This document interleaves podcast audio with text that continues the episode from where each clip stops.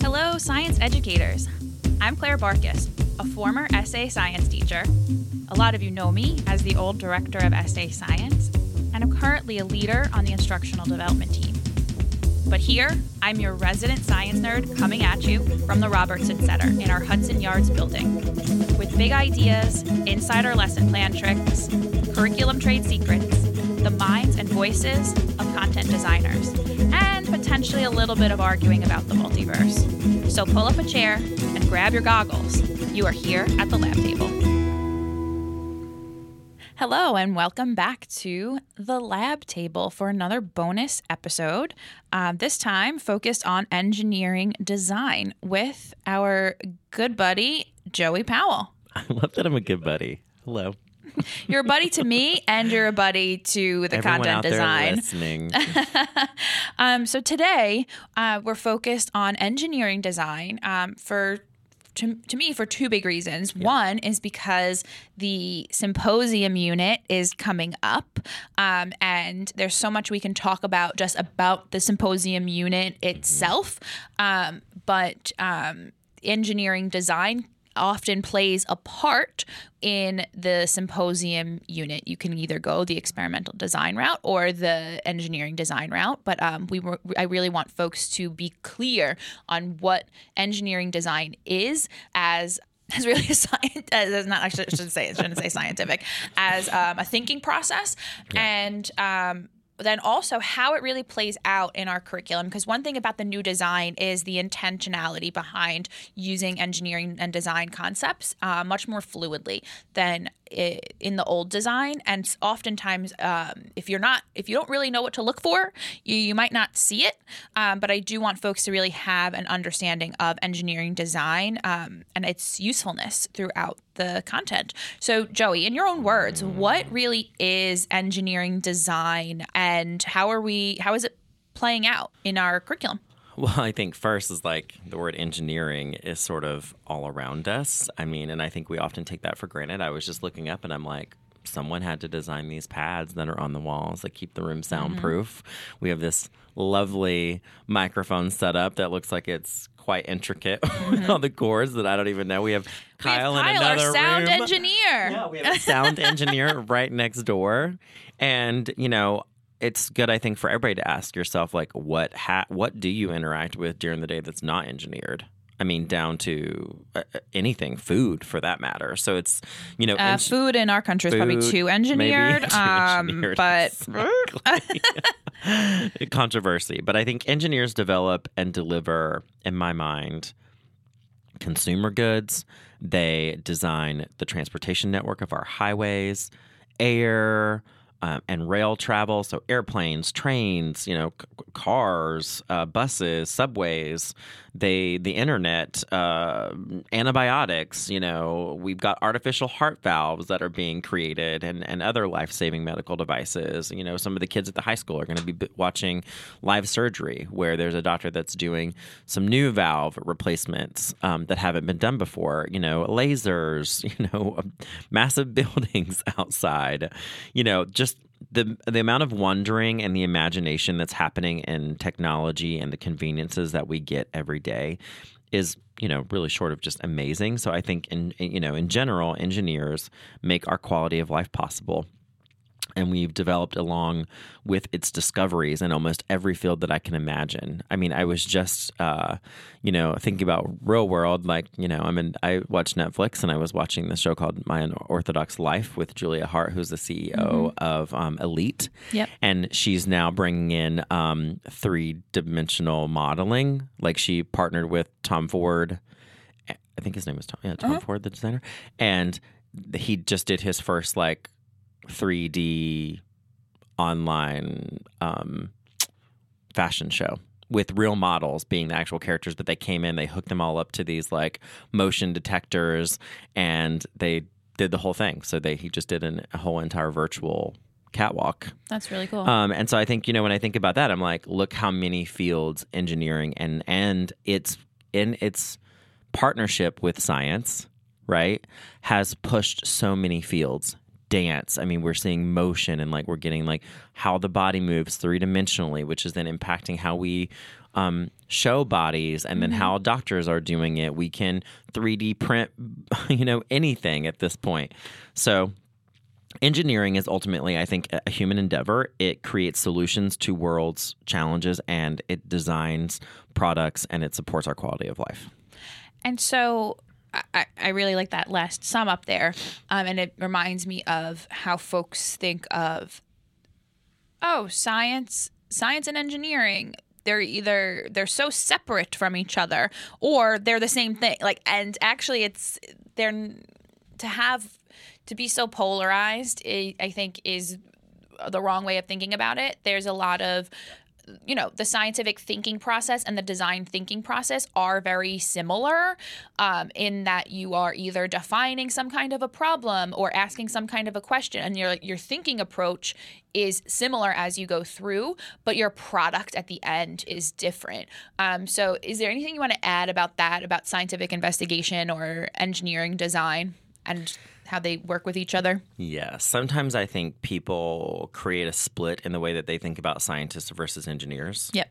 And they think scientists sort of investigate, you know, what is versus, in, and they discover new knowledge, you know, in the universe by sort of like investigating the unknown, whereas engineers sort of design and create what hasn't existed before to solve a problem or a need, and or you know, or to imagine something new, I guess. And I, and I happen to think they work together quite often to build and support each other. That's why we have biomedical engineers. That's mm-hmm. why we have structural engineers. That's why we have sound engineers sitting next door. You know, it's there's such a now integration between the two of them that you know you're not just going to school to be an engineer. You're you actually are picking sometimes even a discipline to go into when you are choosing that as a as a, a pathway.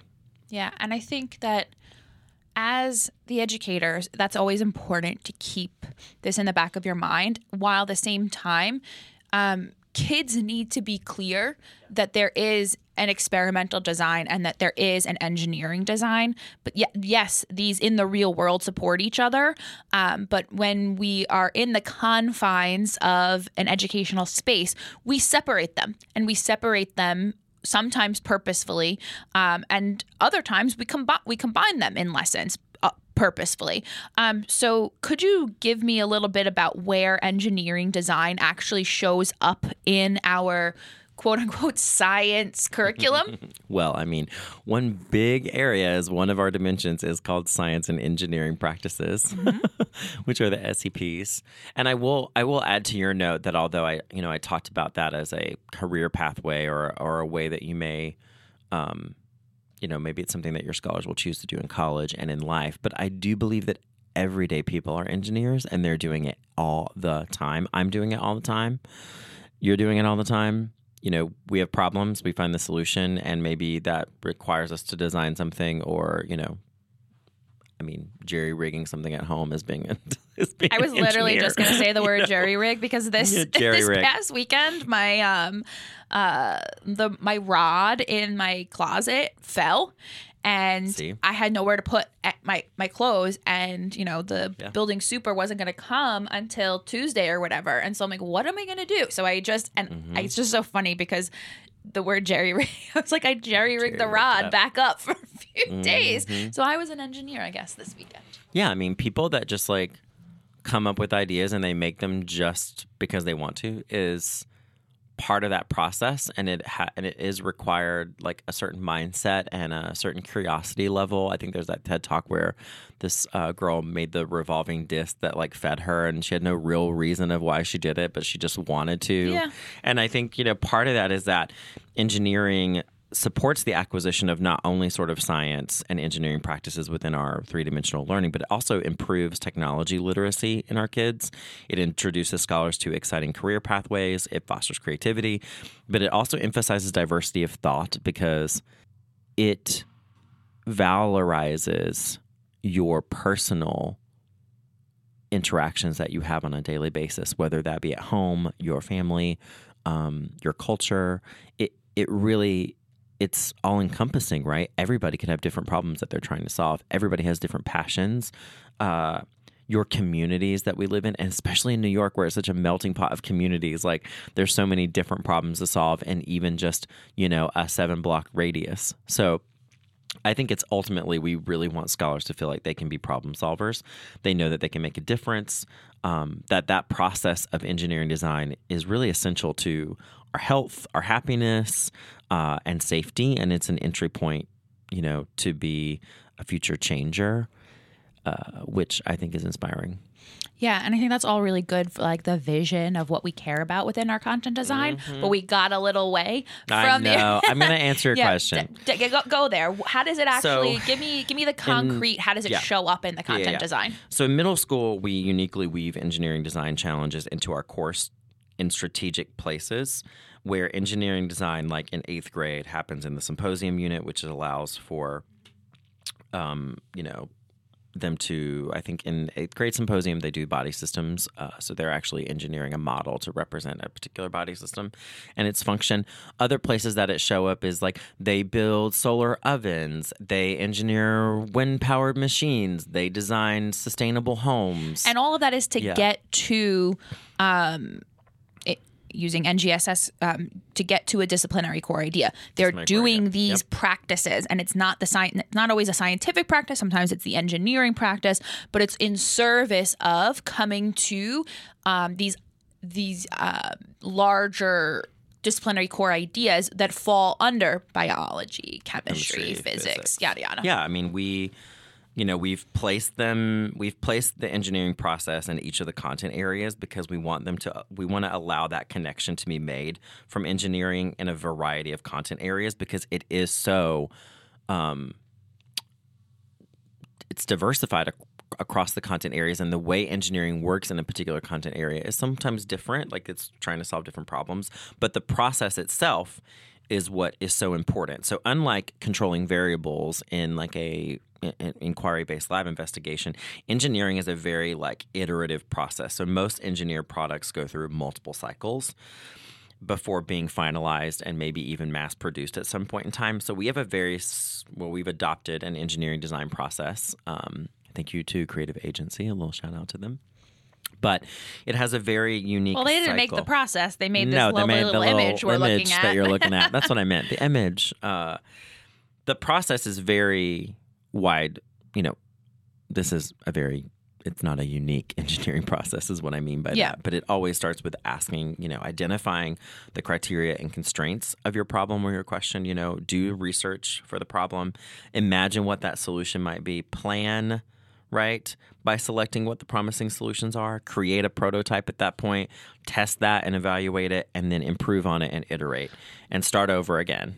Where can teachers actually find? Um, because I'm looking at this image right here. How, where can teachers find and use this? Yeah, it's embedded in the unit guides where engineering design shows up. Great. And it is also linked to the workbook. It's linked to the way that you should engage in the process.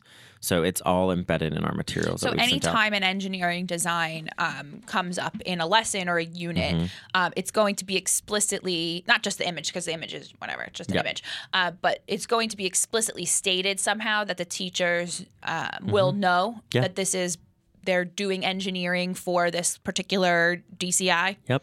Great.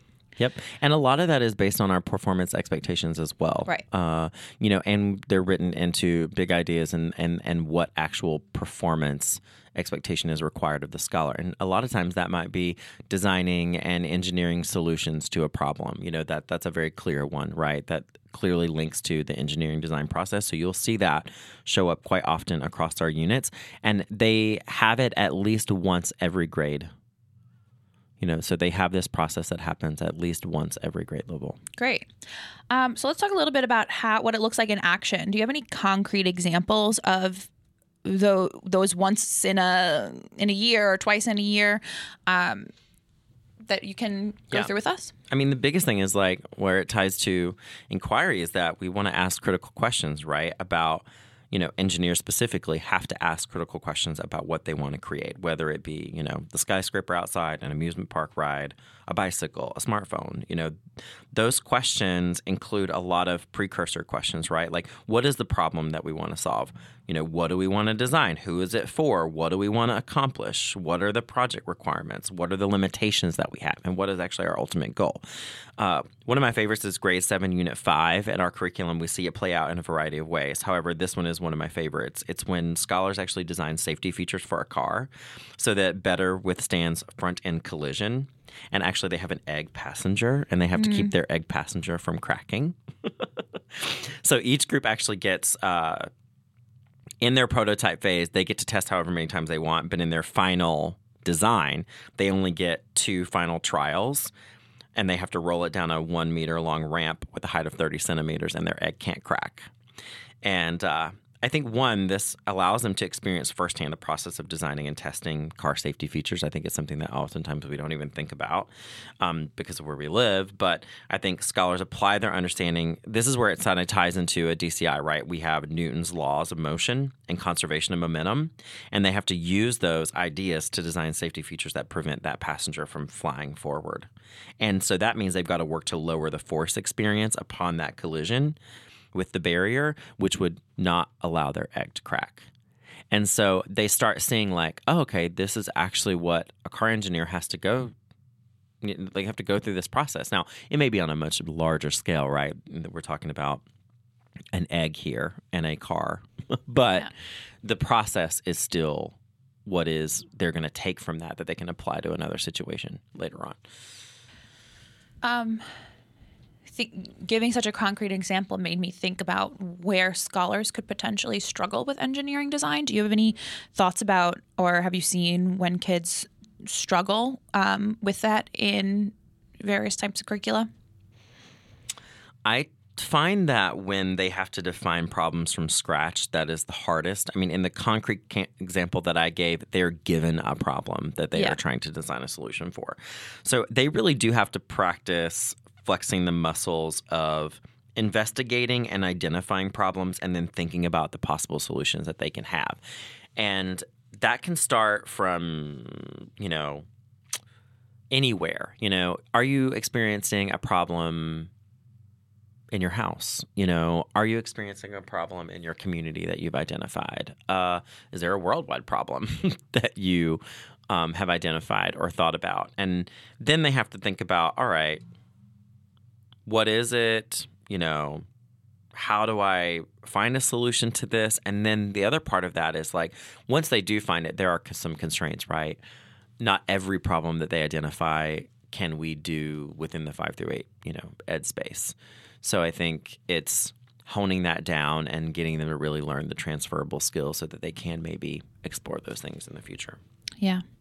Um, so we're almost ready to wrap up. Is there any? Are there any final thoughts or any um, lessons learned over your years of experience that you want to share with the teachers to close out?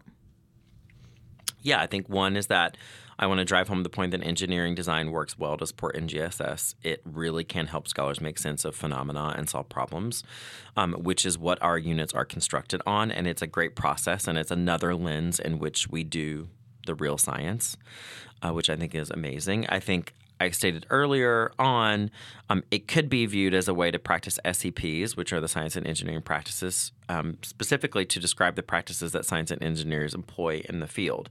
But and but we want to make sure that we are anchoring it um, in not just a procedural way, but that we are combining it with concepts and themes. So it's got to be in an integrated manner, and the integration of those are are in service of making sense of those phenomena and illustrate the importance that um, really science and engineering are interdependent, and it also has transferable skills across content areas, and so. It's really important that you get our scholars to engage in scientific inquiry and engineering design, and I find it to be very important. Great. Thanks so much, Joey, for being here. Yep. Um, I will link the image that we were talking about Nice. for everyone um, in the description of this podcast. Um, and otherwise, have a great uh, rest of your day, everyone. Looking forward to coming to see some of you guys um, teaching for engineering design. Um, we'll see you back here next time at the lab table. Bye.